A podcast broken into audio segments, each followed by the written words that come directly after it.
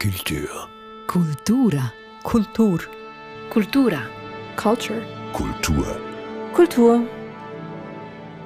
Dies ist der Kulturstammtisch am Mikrofon. Erik Fackung. Hallo. Unser heutiges Stichwort Freiheit. Ein großes Wort mit großer Bedeutung und einigem Bedarf an Interpretation. Warum wollen wir jetzt zu diesem Zeitpunkt über Freiheit reden? Die Covid-19-Krise bescherte uns einige neue Realitäten, ein Lockdown zum Beispiel, eine echte Einschränkung der Bewegungsfreiheit und danach ein Alltag, in dem wir an öffentlichen Orten zu Maskenträgerinnen und Maskenträgern geworden sind. Und diese Masken werden unter anderem heftig diskutiert, denn es gibt einige Leute, die diesen Mund- und Nasenschutz und ebenso verschiedene andere Maßnahmen als Angriff auf die Freiheit empfinden. Und was das alles mit Freiheit zu tun hat, das wollen wir jetzt versuchen herauszufinden. Und zwar zusammen mit Martina Rutschmann, Journalistin und Autorin, und Andreas Mautz, Theologe und Germanist. Nun, die Maske als Symbol der Unterdrückung, der Unfreiheit. Verstehen Sie das, Martina Rutschmann? Nein, das kann ich überhaupt gar nicht verstehen. Ich verstehe es äh, einerseits nicht und es macht mich auch traurig, dass das inzwischen tatsächlich äh, zu diesem Symbol geworden ist. Traurig und auch wütend bis zu einem gewissen Punkt. Mhm. Andreas Maut? Ja, ich bin natürlich auch lieber ohne Maske unterwegs. Es ist eine Einschränkung, aber ich würde sagen eine wirklich kleine Einschränkung, die es in meinem Fall noch nicht mal nötig macht, diesen großen Begriff der Freiheit äh, zu bemühen. Aber es ist völlig klar, eben, du sagtest Symbol, Martina, äh, das ist, glaube ich, das Stichwort. Weil das Ding eben sichtbar ist, kann man auch so schön dagegen revoltieren und sich präsentieren als Rebell, äh, siehe Bolsonaro, Trump, ähm, und das Ding dann eben nicht anziehen und äh, das Interessante ist dann vielleicht eben, dass der Schuss auch nach hinten losgehen kann, wenn man dann doch irgendwie zu Kreuze kriechen muss und dann plötzlich so ein Ding wieder trägt. Das ist das eine. Und äh, das andere, was mich einfach stört daran, ist, dass äh, Bolsonaro, Trump, aber auch viele Leute in der Schweiz ähm, als Rebellen auftreten, wie du eben gesagt hast, und, und rebellieren gegen diese angebliche Freiheit, die ihnen genommen wird, also die die Freiheit verteidigen wollen, die in meinen Augen überhaupt nichts mit Freiheit zu tun hat, sondern eigentlich im Gegenteil mit Solidarität zu tun haben sollte, was ja auch verwandt ist, wenn man so zum Beispiel Frankreich, wo ich lebe, anschaut, wo Liberté, Egalité und Fraternité zusammengehört und das ist hier gar nicht der Fall.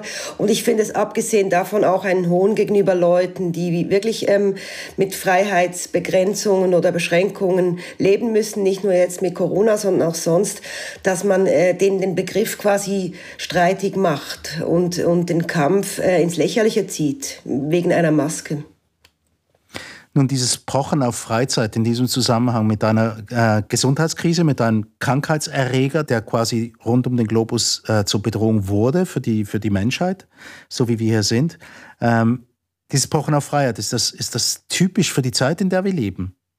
Naja, ich würde sagen, Freiheit wäre nicht Freiheit, wenn sie nicht so etwas wie ein Grundbedürfnis wäre. Also wenn das nicht so etwas wie ein Dauerthema ist, das eigentlich immer Hochkonjunktur hat. Aber es ist klar, unter den jetzigen Umständen gibt es bestimmte Formen der Freiheit, eben auch solche, Martina, die man nicht zwingend so äh, jetzt nennen muss, weil man den Begriff dann auch etwas trivialisiert. Nicht, äh, man sagt, oh, das ist jetzt, äh, ich bin im Kern bedroht in meiner Freiheit. Da würde man sagen, ja, naja, es gibt schon noch ein paar elementarere Freiheiten die da bedroht sind. Aber in diesem Sinne ja, äh, sicher auch. Es gibt jetzt diese Empörungsgemeinschaften und da finden sich jetzt Leute zusammen ähm, und finden sich in ihren Anliegen, äh, die eben äh, sich dann äh, vor allem die, wo sich die Interessen dann eben treffen an so äußerlichen, relativ äußerlichen Dingen.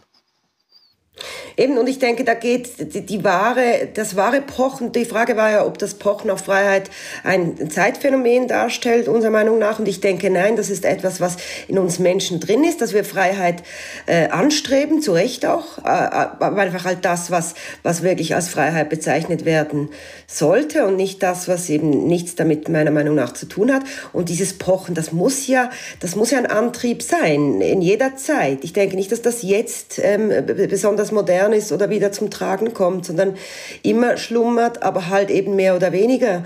Und natürlich ist die Freiheit auch jetzt in der Corona-Krise ein Thema, aber für mich eben nicht genau nicht in diesem Bereich, über den wir jetzt sprechen, mit, mit Masken und angeblichen Einschränkungen, weil ich finde, das da geht es eben um das Gegenteil. Da geht es ja darum, die Freiheit zu erlangen oder zu behalten durch diese Einschränkungen und äh, Solidarität ähm, zu leben.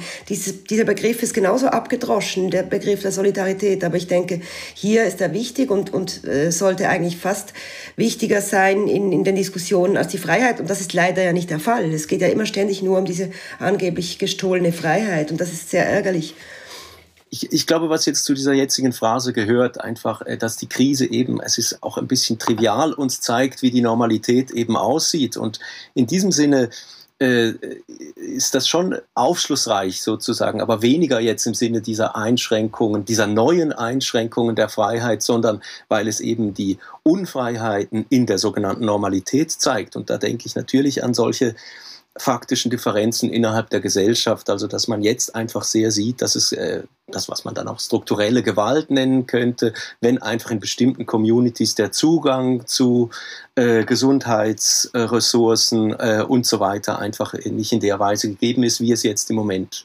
nötig wäre. Nicht, dass es da diese Differenzen gibt und dass da mhm. eben äh, tatsächlich ein Freiheits- und ein Gleichheitsanliegen äh, vernachlässigt ist. Nicht? Und das merken wir jetzt, wie drastisch das ist, wenn man sich dann eben zum Beispiel äh, die, die Todeszahlen ansieht und die Differenzen in den verschiedenen äh, zusammenhängen. Genau, aber es ist ja, es hat sich ja wie geändert in diesen Monaten, äh, diesen Corona-Monaten nenne ich das jetzt mal. Zu Beginn war ja diese, dieses Miteinander, dieses Helfen ja ein Riesenthema und wurde auch gelebt. Also die jungen Leute haben fremden alten Leuten eingekauft und, und sie äh, bei Laune gehalten, indem sie vorgelesen haben oder was auch immer. Ähm, es gab ja eine unglaubliche Zusammengehör ein Zusammengehörigkeitsgefühl wegen dieser neuen Situation. Und jetzt trifft es so ab in Egoismus, weil es wahrscheinlich äh, unerträglich lange jetzt dauert schon und, und äh, diese, diese Angst vor dem äh, nochmals vielleicht auch äh, groß ist, weil, weil wir jetzt wissen, wie es sein könnte. Und das verstehe ich nicht, dass man gerade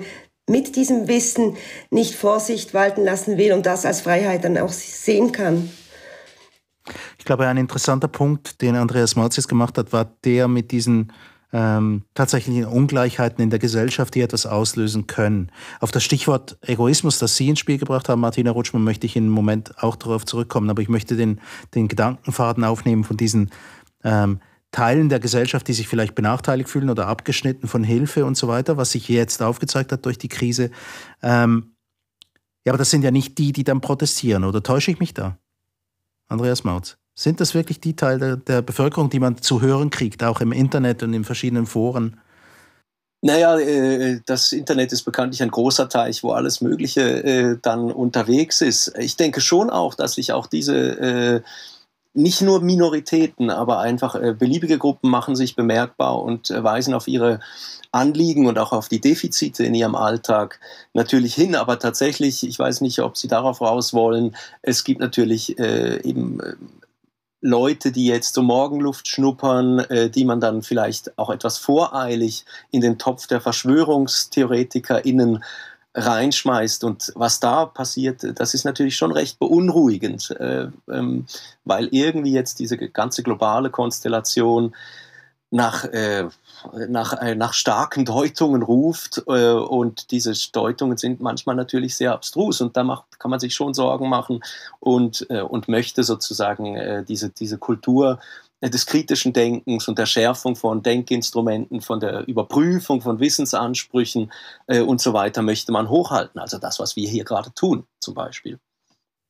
Ich denke einfach, Sie als Theologe, Sie werden ja gewisse von diesen Motiven auch wiedererkennen. Also wenn etwas so groß ist, dass man es nicht erklären kann, das sagen gewisse Leute, die vielleicht jetzt nicht ähm, glauben in dem Sinn, die sagen, dann erfindet man sich irgendeine Instanz, die erklärt, warum gewisse Sachen für uns Menschen unerklärbar sind. Und das geht ja auch in die Richtung dieses, dieses Virus, das für uns alle unbegreifbar ist und darum werden irgendwelche Verschwörungstheorien herbei zitiert. Kann das sein? Geht das als Analogie? Ja, wobei, also ich würde es, obwohl als Theologe trotzdem jetzt eher mit, mit so psychologischen Erklärungsmustern halten, mit dem, was jetzt äh, in der neueren Forschung auch manchmal als der Proportionality Bias äh, äh, dann bezeichnet wird. Und das leuchtet mir einfach zu sehr ein. Also die, diese Grundidee, äh, es gibt ein großes Ereignis und weil das Ereignis groß ist, muss es ja auch eine große Ursache haben. Und man mhm. sucht dann nach einer äh, eben einfachen monokausalen Erklärung. Äh, und das ist dann eben eine Ursache, ein Name und dieser Name heißt dann zum Beispiel Bill Gates. Und was alles gegen diese These spricht, äh, das fällt dann natürlich hinten runter. Nicht, aber das, das, das leuchtet ein, aber darunter äh, sind offenbar viele Leute nicht bereit, es zu machen. Als ganz große Erklärung für große, äh, große Ereignisse, die man genau. nicht ganz versteht oder so. Genau, und das Beispiel ist dann immer die Kennedy, äh, die, das Kennedy-Attentat äh, äh, im Gegensatz, im, äh, genau, oder im Gegensatz dann eben zum Reagan-Attentat. Nicht? Man, kann ein, man kann sehr schön zeigen, äh, dass bei Kennedy, der, der tatsächlich gestorben ist, da gibt es natürlich die wildesten Spekulationen, ganz großformatig, wer da die Strippenzieher wohl waren. Und bei Reagan, der nicht gestorben ist, da war, da war es dann völlig in Ordnung, wenn das ein etwas durchgeknallter Einzeltäter war. Martina Rutschmann? Ja, ich weiß jetzt gar nicht so recht, äh, was ich hierzu sagen soll, weil ähm, diese Verschwörungstheorien, ähm, äh, die, die, ich, ich kann dermaßen nichts damit anfangen und ich finde es äh, mhm. unglaublich ärgerlich auch, dass das Internet ähm, äh, voll ist davon. Also ich, ich tummle mich oft auf Facebook zum Beispiel und da werden viele Beiträge von Leuten, von denen ich eigentlich etwas gehalten habe bis vor einigen Monaten, geteilt, die auf ganz klar ersichtlich, wenn man da mal zwei äh, Klicks googelt, äh, von Verschwörungsseiten herkommen. Also Beiträge, die sehr seriös daherkommen oder auch Seiten, die seriöse Namen tragen. Ich nenne jetzt keine Beispiele. Die klingen, als wären sie ähm, die Verschwörer, würden sagen Mainstream-Medien, ich sage seriös seriöse Medien. Und die werden da geteilt und, und, und, und besprochen, als, als, als hätte es irgendwas mit der Realität zu tun. Und was ich da bedauere, ist halt, dass die Frage nach diesem Virus, woher es kommt, das ist mal das eine, das ist bestimmt interessant, aber was es macht medizinisch, dass die, die nicht so im Vordergrund steht, mich interessiert unglaublich, was passiert denn im Körper, warum gibt es Langzeitschäden? Und, und wie viel weiß man schon, also wie weit ist die Wissenschaft und dass das so in, im Hintergrund ist, ähm, wegen all dieser Verschwörungstheorien, und die Freiheitsdiskussion da eigentlich nur marginal vorhanden ist. Da geht es ja um angebliche Kontrollen, die man über uns Menschen ergreifen will und Bill Gates die Weltherrschaft schon auch mit Freiheit zu tun, aber abstrus. Also ich finde, ich, ich, ich kann mich fast nicht ernsthaft damit auseinandersetzen, weil ich ähm, äh, weil ich die Gefahr einfach als zu groß einschätze, dass da noch mehr Leute quasi auf diesen Zug aufspringen, wenn, wenn diese Verschwörungstheorien Plattformen erhalten. Ich fände es auch schön, wenn Sie es hier nicht hätten. Mhm. Andreas Maut, Sie hatten noch einen Kommentar dazu? Ja, eben. Äh, eben ich, äh, natürlich ist man äh, tendenziell kritisch eingestellt zu dem, was dann, äh, was dann unter diesem Mixed Bag der Verschwörungstheorien äh, alles geht. Aber ich meine doch auch, man sollte es mit sich mit diesen äh, mit diesen wilden Zusammenhängen nicht allzu einfach machen, ähm, weil, man, weil man sehr schnell dann auch etwas überheblich wird und, äh, und die alle sozusagen als grenzdebil irgendwie wahrnimmt. Ähm, und dass man, dass man eher so in dem Sinne sie ernst nimmt, dass man fragt, ja, okay, also woher kommen jetzt eigentlich, warum ist das plausibel für diese Leute? Nicht? Wie, wie kann das sein, dass das plausibel ist für diese Leute? Und dann kommt man vielleicht auf solche Sachen wie diese psychologischen Theorien. Aber das andere wäre für mich dann eher noch, dass man eben auch die Grenzfälle ernst nimmt und dass man sagt, okay, nicht alle Impfgegner sind Vollidioten, sondern man kann da auch zwischen eben äh, sozusagen verifizierbaren und nicht besonders verifizierbaren Anteilen unterscheiden. Und dieses Geschäft des Unterscheidens ist natürlich super mühsam äh, und, und braucht gewisse Instrumente. Und das wäre so mein Anliegen, dass wir, dass wir sozusagen alle gemeinsam an dieser, an der Kultivierung dieser Instrumente äh, eben arbeiten. Ich hätte, ähm, ich würde, wenn Sie nichts dagegen haben, jetzt ähm, mal ein bisschen das Thema wechseln im Zusammenhang mit ähm, diesem Stichwort Freiheit und das äh, Stichwort aufgreifen, das Martina Rutschmann vorhin gebracht hat, nämlich das vom Egoismus. Ähm, stellen Sie irgend so was fest wie einen neuen Egoismus in der Gesellschaft, quasi ein Egoismus, der im Gegensatz steht zu dem, was Gesellschaft heißt? Martina Rutschmann? Ich stelle, wahrscheinlich ist es kein neuer Egoismus, aber ich denke, dieser Egoismus, der schon immer da war, ist einfach sehr sichtbar im Moment. Äh, denn äh, da muss ich leider wieder halt auch ähm, simpel, simplerweise wieder auf die, die Maske zurückkommen. Leute, die sich verweigern, äh, eine Maske zu tragen, wenn sie im Coop äh, einen Liter Milch kaufen, weil sie denken, ihre Freiheit sei beschnitten, sind für mich ego ganz klar, äh, klar Egoisten, weil, äh, weil sie ja genau wissen, dass sie mit der Maske auch andere schützen schützen und nicht nur sich selber und dass es am einfachsten wäre, wir würden uns einfach alle gegenseitig schützen und äh, mit einer Maske im Gesicht Milch kaufen und es, es gäbe wahrscheinlich weniger Fallzahlen. Ich verstehe das nicht, weshalb, weshalb das so ist. Und ich denke, das ist eine Form des Egoismus, der wahrscheinlich immer, immer hier ist, aber jetzt halt zum Tragen kommt, weil eben solche Regeln eingeführt worden sind. Und das macht mir schon auch Sorgen. Wo, wo war denn der Egoismus vorher? Wie hat der, wo, wo kam der, wo kam der raus bei den Leuten? War das eher im familiären, im freundschaftlichen Rahmen und ist jetzt quasi auf die Gesellschaft übergeschwappt? Das frage ich mich. Also Andreas hat vielleicht was dazu zu sagen eben dieses Verständnis davon, dass wir als Menschen uns organisieren müssen, um zusammenzuleben. Und dann, äh, dann nennt man das Gesellschaft. Und wenn man so jetzt die letzten paar Jahre anschaut, dann hat man schon das Gefühl, dass an ein paar Orten richtig zu bröckeln beginnt. Also ich nehme jetzt nur das Beispiel ähm, Donald Trump in den USA und seine Anhängerschaft, die quasi auf Spaltung quasi setzen. Das ist jetzt meine Interpretation. Auf der anderen Seite auch Ereignisse wie Großbritannien, das uns näher liegt, und die Brexit-Geschichte. Ähm, da steckt ja auch ganz viel persönliche Verwundung dahinter, weil politisch verstehen tut das auch niemand. Das ist genauso groß wie ein Virus, ähm, das Verhältnis von Großbritannien zur, zur EU. Und das beurteilen zu müssen als einfacher Bürger, der darüber abstimmt, ja, dann kommt man natürlich mit dem Persönlichen. Ähm, was meinen Sie dazu, Andreas Mautz, dieses, dieses Gegenstück Egoismus und Gesellschaft, die sich nicht mehr begegnen wollen?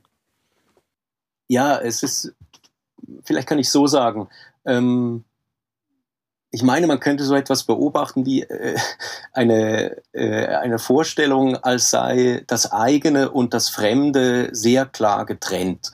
Nicht? Äh, und ich würde sagen, das eigene und fremd äh, sich doch sehr stark durchdringen. Nicht? Äh, also wenn wir jetzt wieder die Maske nehmen. Nicht? Also ich meine, ich erspare mir etwas und wer weiß denn, ob nicht genau meine ähm, meine, mein Tragen einer Maske, wenn ich jetzt zum Coop gehe, um diesen Liter Milch zu holen, ob mir das nicht auf vielen Umwegen wieder zugute kommt, nicht? Aber äh, also beim Stichwort Egoismus, ich glaube, es gibt jetzt auf der, also auf der weltpolitischen Bühne so etwas, bin ich eher erstaunt, wie salonfähig eigentlich der Egoismus ist und, und so etwas wie eine relative Lässigkeit im Umgang mit größeren sozialen Einheiten, Europa oder gar so etwas wie die Weltgemeinschaft, nicht größer geht es ja nicht. Äh, und da kann man eben dann, da ähm, proklamiert man dann sehr selbstverständlich America First. Und äh, das ist äh, vielleicht der deutlichste Ausdruck dieser Gesinnung. Hey, wir kümmern uns zunächst mal um uns und was mit den anderen geschieht, boah, naja, ist eigentlich so ein bisschen wurscht, nicht? Und dass das, was den anderen geschieht, jetzt gerade sehr äh, direkt, sehr nah ist und wieder auf das eigene zurückwirkt. Ich glaube, das, äh, das wäre die, die Lehre, die man, äh, die man doch aus dem Alltag, aus dem neuen Alltag jetzt ziehen kann und ziehen sollte. Hat es denn auch mit dem Ort zu tun, an dem wir leben? Die Schweiz, die sich ja quasi selbst als Hort der Freiheit inszeniert oder sieht? Ich denke, ähm, die Schweiz ist ein, ein Sonderfall tatsächlich in dieser ganzen Freiheitsdiskussion. Ich, ich, ich spüre als Schweizerin und die allerdings seit einigen Jahren im nahen Elsass lebt, aber in der Schweiz arbeitet und sich täglich aufhält, ähm, eine gewisse Angst, der, der, der, eine typisch schweizerische Angst, da in ein Fahrwasser zu geraten, nenne ich das jetzt mal, das quasi ähm, ähm, äh, eine Gleichschaltung zur Folge hätte. Also eine Gleichschaltung jetzt mit, äh, was die Maßnahmen, die Corona-Maßnahmen im Moment betrifft, mit den umliegenden Ländern. Ich war neulich vor zwei Wochen in Italien Dort werden die Maßnahmen äh, anstandslos eingehalten, sogar mit Stil eingehalten, äh, auch die Maske in öffentlichen Räumen. In Frankreich ist das auch so, in Deutschland ist es auch so. Und einzig die Schweiz, jetzt ist, wo, äh, die, wo die Fallzahlen ja steigen und jetzt diskutiert wird, ob, ob so eine Pflicht auch in öffentlichen Räumen eingeführt werden soll, rebelliert dagegen, so, so also Zwergenaufstand mäßig, weil sie irgendeine diffuse Angst in sich trägt, dazu ähnlich zu werden, wie all das, was um sie herum ist, diese, diese EU-Fernheit, diese Berge umzingeln uns Mentalität. Und ich denke, das hat mit der Verwöhntheit der Schweizer auch zu tun. Es geht dem Land wahrscheinlich einfach zu gut. Und wie meinen Sie das ganz genau? Warum, wenn es der Schweiz zu gut geht, entwickelt, sie dann ein, entwickelt man dann einfach Egoismus oder denkt nur an sich selbst? Oder? Möglicherweise schon, weil ähm, die, die Schweizer haben diese ganze Corona-Geschichte ja wirklich glimpflich, äh, außer die Tessiner, und die, die, die erleben wir jetzt in der Deutschschweiz, wo wir uns ja aufhalten, nicht, nicht am eigenen Leib mit. Die haben das wahrscheinlich, äh, handhaben das anders jetzt mit den Maßnahmen. Ähm, die haben das, die denken wahrscheinlich, wir denken, wir Schweizer, also ich muss da, kann mich da nicht ausnehmen, die, Spitäler, die Unispitäler, die Kliniken, die sind so gut und so gut vorbereitet, jetzt vor allem jetzt für die zweite Welle, dass uns nichts passieren kann. Das sind die anderen. Das sind die Franzosen, die da ein marodes Gesundheitssystem haben, die Italiener, die alles zu Tode sparen. Denen passiert das uns nicht. Warum sollten wir uns denn mit diesen guten Voraussetzungen gleich verhalten wie die anderen? Es ist wie eine Ignoranz auch gegenüber der Situation, in der wir stecken, nämlich wir sind mittendrin, also rein geografisch und, und äh, ausnahmsweise äh, können die Grenzen mal äh, nichts verhindern in dieser ganzen Geschichte. Ja, ich denke schon, Egoismus hat auch mit etwas, etwas an etwas festhalten wollen zu tun. Am, an dieser angeblichen Freiheit, dem Wohlstand und dem äh, soll bleiben, wie es immer war und sich nichts ändern, was dann eben anders äh, unser Leben verändern würde, unser spezielles Eigenbrötlerleben. Andreas Mautz als Schweizer, die Schweiz als Hort der Freiheit ja, hat die wirklich eine Sonderrolle, irgendwie auf eine Art, wie Martina Rutschum sagt. Was meinen Sie? Ich meine, es ist ein Selbstbild, das, äh, das man jetzt sehr, seit langer Zeit sehr erfolgreich gepflegt hat und äh, auch nicht, nicht nur zu Unrecht gepflegt hat, nicht also puncto demokratischer Kultur und so weiter, äh, gibt es natürlich hier Freiheiten und sozusagen stabile Traditionen, auf die man setzen kann, äh, die man sich in anderen Weltregionen äh, auch wünschen würde. Was dann aber tatsächlich, da wäre ich ganz bei dir, Martina, äh, hinten runterfällt, ist die Frage, ja, was hat, äh, was hat das denn für einen Preis? Oder auch, ist das denn jetzt äh, tatsächlich auch im Inneren, äh, gilt das denn für alle? Nicht? Und äh, es ist schon ein heilsamer Schock, wenn man dann jetzt, äh, das ist, war glaube ich so, wahrscheinlich so Anfang Mai etwa, dass man sieht, okay, Leute stehen an für Lebensmittel, ich glaube es war Genf, oder so. Also einfach äh, sozusagen Organisationen, Hilfsorganisationen und es gibt einfach Leute, die in Genf dann stundenlang anstehen, um sich so eine Essenstüte abzuholen. Und das ist gut. Dann merkt man, okay, stopp, äh, also das kommt nicht für alle in gleicher, gleichermaßen hin. Und die Differenz, die man so gerne hochhält, äh, die kollabiert dann ein bisschen, nicht? Und dann, dann ist dann mit den, mit den, ach, der, bei den Franzosen ist es ja so und bei den Italienern ist es ja so, äh, dann eben, dann ist wieder eigen und fremd, äh, geht dann doch deutlich mehr durcheinander, als man es gerne hätte. Oder nochmal anders gesagt, ich glaube, äh, dieser, dieses, äh, es hängt sozusagen die Plausibilität äh, hängt am Schlagwortartigen.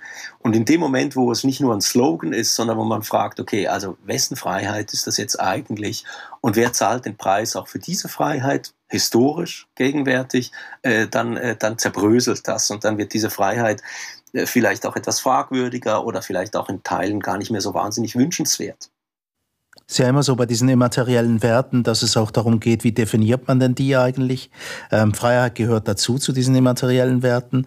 Ähm, jeder hat vielleicht auch seine eigene Definition, wollte ich noch sagen. Ähm, was bedeutet denn das? Heißt jetzt, für gewisse Leute scheint das ja zu bedeuten, dass sie, dass sie eine 30er-Zone als, wo früher eine 50er-Zone war in der Innenstadt, das als äh, Einschränkung ihrer Freiheit empfinden, wenn man jetzt nur noch 30 fahren darf. Aber wenn ich Sie mal fragen darf, wie würden Sie denn für sich selbst, das ist vielleicht jetzt ein bisschen ähm, philosophischer, ähm, Gartenbau, philosophischer Ansatz äh, auf die Schnelle, wenn Sie Freiheit definieren müssten für sich selbst, wie würden Sie das tun? Martina Rutschmann? Ähm, es ist schwierig, das in, kurz zu fassen, weil es äh, vieles beinhaltet. Ich, ich, ich würde es mal so sagen, dass ich die, die wichtigen Pfeiler meines Lebens selber entscheiden kann. Also dass ich entscheiden kann, mit wem ich, äh, wen ich heirate, wo ich lebe, was ich arbeite, wann ich schlafe, wann ich wach bin das ist für mich Freiheit, dass ich die, die Grund, das, das, das rundherum, das Wohlfühl-Feeling äh, für mein eigenes Leben, und da hat auch die Arbeit natürlich äh, damit zu tun und, und die Freizeitbeschäftigung, dass ich das alles selber aussuchen und entscheiden kann. Das ist für mich eine riesengroße Freiheit und die, die schätze ich und genieße sie. Und natürlich ist es ärgerlich, wenn eine 50er-Zone zu einer 30er-Zone wird, aber es ist nur ärgerlich und mit Freiheitsverlust hat es meiner Meinung nach wenig zu tun. Andreas Mautz? Ja, ich kann, dir, ich kann da gut anschließen. Ähm, also man kommt so in etwas abstraktere Gefilde und ich habe mir überlegt, was antworte ich, äh, was kann man da sinnvollerweise antworten. Und für mich würde ich sagen, ist der Kern von Freiheit Wahlmöglichkeit. Ähm, und Wahlmöglichkeit würde ich zugleich sehen als so etwas wie der Inbegriff auch von menschlicher Würde. Nicht? Also dass man sagt, äh, wer, wenn man die menschliche Würde hochhalten möchte, dann muss man die Wahlmöglichkeiten hochhalten. Da muss es Wahlmöglichkeiten geben und das ist das eine. Und das andere wäre, man muss dann aber auch frei wählen können. Nicht so scheindemokratische äh, Aktionen. Nicht, dass es mehrere Parteien gibt, aber es ist völlig klar, welche zu wählen ist, weil sonst folgen Sanktionen. Nicht? Und weil eben Unfreiheit, würde ich sagen, erkennt man daran, dass Sanktionen folgen. Nicht, dass es Zwänge gibt, äh, mehr oder weniger dramatischer Art. Aber ein anderer Punkt, äh, das haben wir vielleicht noch nicht, jetzt noch nicht so angesprochen, ähm, ich glaube, wir denken intuitiv die Einschränkung von Freiheit immer, äh, dass da jemand ist, der unsere Freiheit einschränkt. Und ein, eine etwas andere Piste wäre die, dass man, dass man sich fragt, ja, äh, gibt es auch so etwas wie eine äh, Einschränkung, die, die ich selber vornehme, nicht? Also wo, wo stehe ich mir vielleicht auch selber äh, im Weg und habe so etwas wie Betriebsblindheiten oder eben die Kantsche selbstverschuldete Unmündigkeit nicht. Also wo kann ich selber sozusagen noch in eine andere Freiheit reingehen, wenn ich von irgendwelchen Verhaltensmustern, die ich übernommen habe äh, oder Gewohnheiten, die ich pflege, sozusagen mich da frei mache. Das wäre noch ein bisschen eine andere Spur einfach, die mir ganz mhm. interessant scheint, weil dann auch Selbstkritik reinkommt. Nicht? Aber hm, Sie argumentieren jetzt beide vom Persönlichen aus, von der persönlichen Freiheit. Es gibt natürlich noch die, äh, die, die, Freiheit in einer Gesellschaft und das ist natürlich dann ein viel größeres Thema auch noch, wie das zu bewerkstelligen. Ähm, mir ist beim Vorbereiten ein, ein Song von Paul Simon in den Sinn gekommen, von vor gut 40, 50 Jahren. Der hat einen wunderbaren Titel und der heißt One Man's Ceiling is Another Man's Floor. Also das heißt, es ist ein Mannes Decke, also Zimmerdecke ist eines anderen Manns äh, Fußboden. Also sprich in anderen Worten, unsere Freiheit, äh, unsere eigene, die hört dort auf, die eines anderen anfängt. Und damit wären wir doch wieder bei den Masken. Einverstanden? Genau. Ja, also äh, äh naja, äh, das geht, äh, also die Masken sind, sind, sind so ein handfestes Thema, aber ich finde das schon mit, mit, diesem, mit diesem Grundsatz, dass man sagt, okay, meine Freiheit hört da auf, wo die des anderen beginnt, das klingt, das klingt zunächst so plausibel und als Grundsatz will man natürlich auch nicht dahinter äh, zurückgehen. Das bedeutet Liberalismus, nicht, dass man dieses, dass man das hochhält. Aber in der Praxis ist es ja eben verflixt schwer, nicht? Äh, weil man, weil diese Grenzziehung, äh, wo, wo, was heißt dann, wo beginne ich dem anderen zu schaden? Wo ist es ein sozusagen unvermeidlicher Schaden? Wo ist es ein zumutbarer Schaden? Und da muss man dann einfach, äh, kommt man in diese mühsame Arbeit am, äh, am Einzelfall. Nicht also, wenn man jetzt dieses, äh, äh nehmen wir Gesundheitswesen. Niemand möchte äh, vorgeschrieben bekommen, ob er Alkohol trinken darf oder nicht. Aber wenn dann jemand das eben in großen Mengen tut, tut, dann liegt er dem Sozialstaat auf der Tasche und soll dann der Sozialstaat das Recht haben, diesen Alkoholkonsum einzuschränken, ja oder nein? Wenn man sagt nein, dann wird man sofort fragen, naja gut, aber dann könnten wir das auch in anderen, in anderen Punkten machen und die ganzen Fettsäcke in die Fitnessclubs schicken äh, und so weiter. Das würde den Sozialstaat auch entlasten und dann wäre es dann relativ bald äh, mit. Hat aber mit Freiheit auch wieder nichts zu tun, oder? Nö, würde es auf jeden Fall. Also wenn man die Leute zwingt. Ja, ja, eben genau. Also dann wäre dann wäre eben dann der äh, diese schöne Freiheit äh, würde dann sukzessive auch flöten gehen. Aber die Frage, die Frage ist dann eben immer, stellt sich immer im Einzelfall, nicht? Und, äh, und da eben äh, wird dann diese, diese schöne Formel, ähm, wird dann plötzlich sehr brüchig auch, nicht? Das, das zeigt ja wieder dieses Beispiel mit die Decken ins Fitnessstudio schicken, ähm, dass die Freiheit, der, der Begriff der Freiheit und die Bedeutung eng verknüpft ist mit dem Begriff der Bedeutung der, der Solidarität. Äh, der Nächstenliebe, sage ich jetzt mal, äh, um dir als Theologen vielleicht zu schmeicheln. Aber die Solidarität, die, die Solidar Solidargemeinschaft, bei, bei der Krankenkasse zum Beispiel, ähm, die, die nicht Dicken bezahlen für die Dicken, dafür bezahlen die Dicken für die äh, Migränepatienten oder was auch immer, dass das ja das Gesellschaftsmodell, und da bin ich auch ähm, äh, froh, dass die Schweiz da, darauf basiert ist, das funktioniert und dass die Freiheit erlaubt, dank der Solidarität, die damit einhergeht. Und das äh, müssen wir hochhalten und, und vor allen Dingen uns merken als Gesellschaft, wenn wir jetzt vom persönlichen Weg gehen wollen, dass das die Freiheit bedeutet und eben nicht kleine Einschränkungen oder Begriffe, die plötzlich halt jetzt rassistisch sind und dann anders heißen, dass die ausgewechselt werden, dass das mit Freiheit nichts zu tun hat. Ein schönes Schlusswort war das. Ähm, was wir mitnehmen, auf jeden Fall, Freiheit ist mühsame Arbeit. Das ist ein Stichwort, äh, das heute mal gefallen ist. Und zwar besonders im gesellschaftlichen Rahmen, der uns auch etwas angeht und nicht nur uns als Person, sondern uns im Kollektiv, weil wir ja so leben. Zu Gast, um über das Thema Freiheit heutzutage in Verwendung in verschiedenen Krisensituationen waren Martina Rutschmann, Journalistin und Autorin, und Andreas Mautz, Theologe und Germanist. Mein Name ist Erik Fackung.